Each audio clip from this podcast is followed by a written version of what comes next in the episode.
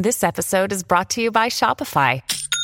Forget the frustration of picking commerce platforms when you switch your business to Shopify, the global commerce platform that supercharges your selling wherever you sell. With Shopify, you'll harness the same intuitive features, trusted apps, and powerful analytics used by the world's leading brands. Sign up today for your $1 per month trial period at shopify.com slash tech, all lowercase. That's shopify.com slash tech.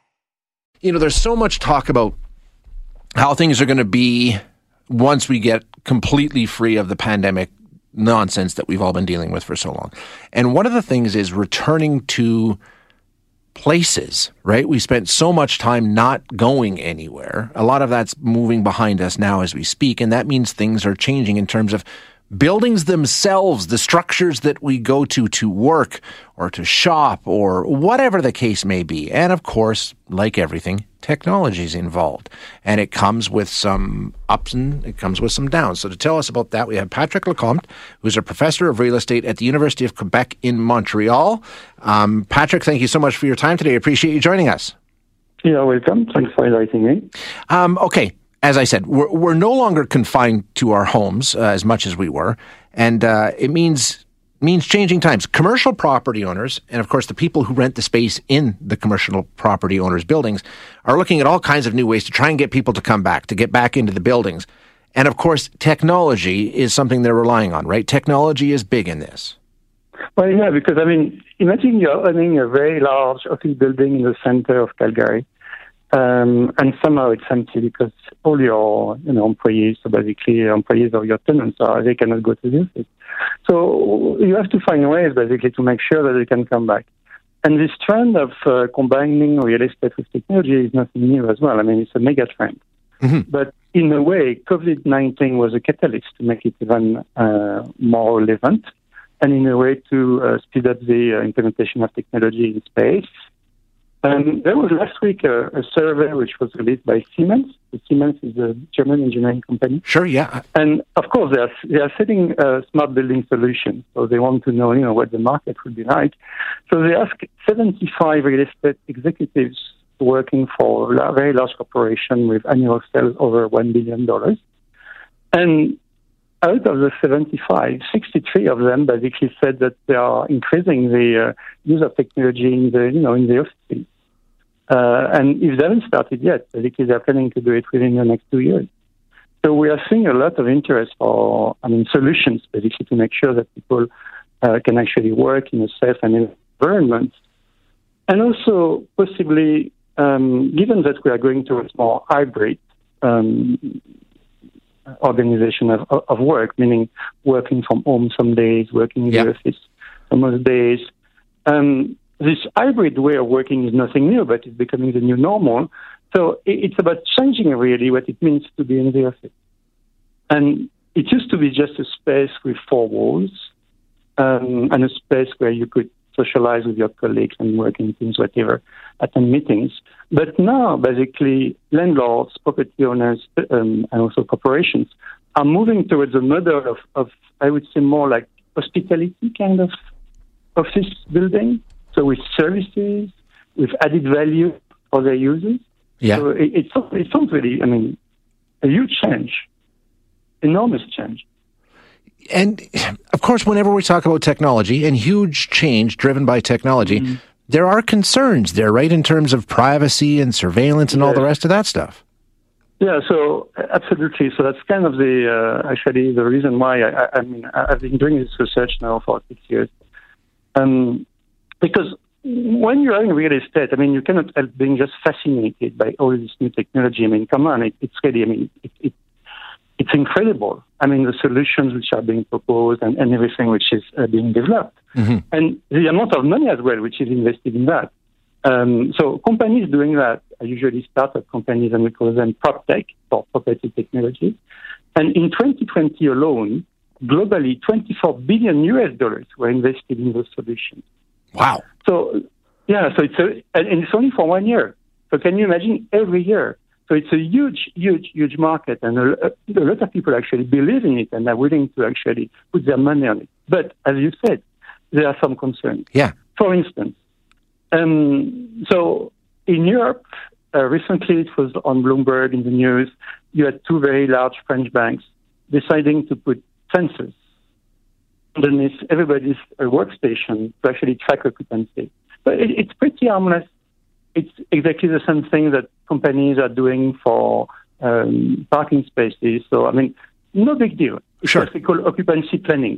And the reason they are doing that is because they want actually to make sure that they optimize the use of space. So it's part of something which is very positive. But at the same time, you can actually track people movement.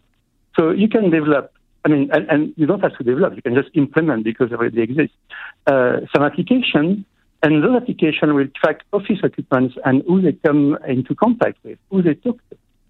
Um, by the way, this is exactly what the Chinese are doing right now with COVID. Your, your smartphone, if you're in a Chinese city, will keep track of whoever you meet. So this, this issue of tracking people movement has, of course, consequences in terms of privacy, Well, uh, right. in terms of basically the control that the employers can actually uh, exercise over their employees. And um, those questions are usually not being asked, at least not being asked um, in my field, which is real estate, because basically real estate people just focus on the positive side. But we have to be mindful that actually there are lots of issues in terms of privacy, in terms of control. And I love to actually, and, and usually it's quite a, um, a surprise for people when I say that. I don't think privacy is so much an issue because the way privacy laws are being written in some ways that they are very easy to deal with if you want to collect information. And anyway, this technology will think in terms of personas. They will think in terms of, you know, which group you belong to, and so to apply a particular solution which fits um, the, the patterns that identify you given your age group and all that. So you don't have, you don't have to be private per se, uh, because anonymous data is not covered by those privacy laws. The issue is not privacy; it, it's really control, control in space. Who's in charge of When it? Yeah. you think about it, when we go in space since we are a child, basically, we are in charge of it. The way you see it, what you look at, uh, defines, um, you know, the way you perceive your environment. It defines the way you see yourself. So it has huge impact on your ability, I mean, the ability of, of space occupiers to actually um, have their own environment, surrounding world, as philosophers would call it. So that's really, really an issue. And it's an issue, of course, in, in an office, but it's even more an issue in a shopping mall. Because in a shopping mall, basically, the solutions which are being developed now for what we call smart malls, smart shopping malls, or they are smart commercial properties, in effect. Basically, um, I mean, some of them really are uh, very intrusive. For instance, you can have uh, geo-targeted messages being sent to your smartphone depending where you stand in the mall, Right. where yeah. you are. And then it'll be sending Yeah. messages So- directly to you based on that. Yeah, so and also even even more wonderful than that, you can have personalized digital signage. So basically, you will walk in a mall, and there will be some kind of screen on the side that will just show a message just for you, because basically, uh, so, or the mall identify that you are the type of person who will react. To. Right. Exactly. And guess what? Guess what? When people actually submitted to those digital signatures, first they really enjoy it because it's very customized, personalized. But they tend to spend a lot more. Well, sure, of course, because the advertising is that much more effective. So the issue really um, in that, in that, especially in the shopping mall. I mean, this, that's my, my. I mean, I would say this is the best example. Um, the issue really is about control.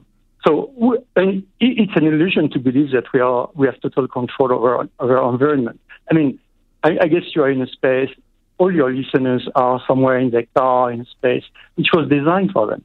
Okay, so they appropriate that space, they make it their own space, but the space was designed by architects, so there are things you can do, things you can't do. Okay, so it's totally fine. We're totally fine with it, but you find your way of being free in that space, which is not possible in a space where you have pervasive technology, which on top of that is invisible.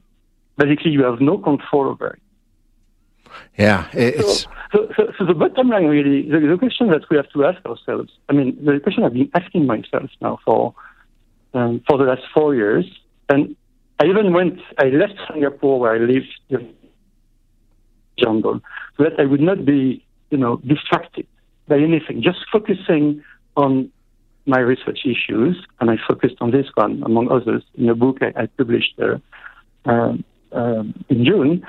Um, and basically, the issue I identified that all of us, we are mesmerized by technology, but we forget about the essence of technology, basically what it means for us as human beings. Exactly, Patrick. Uh, unfortunately, I'm out of time. I got to move on, but I, I do appreciate you joining us today. Thank you so much, sir.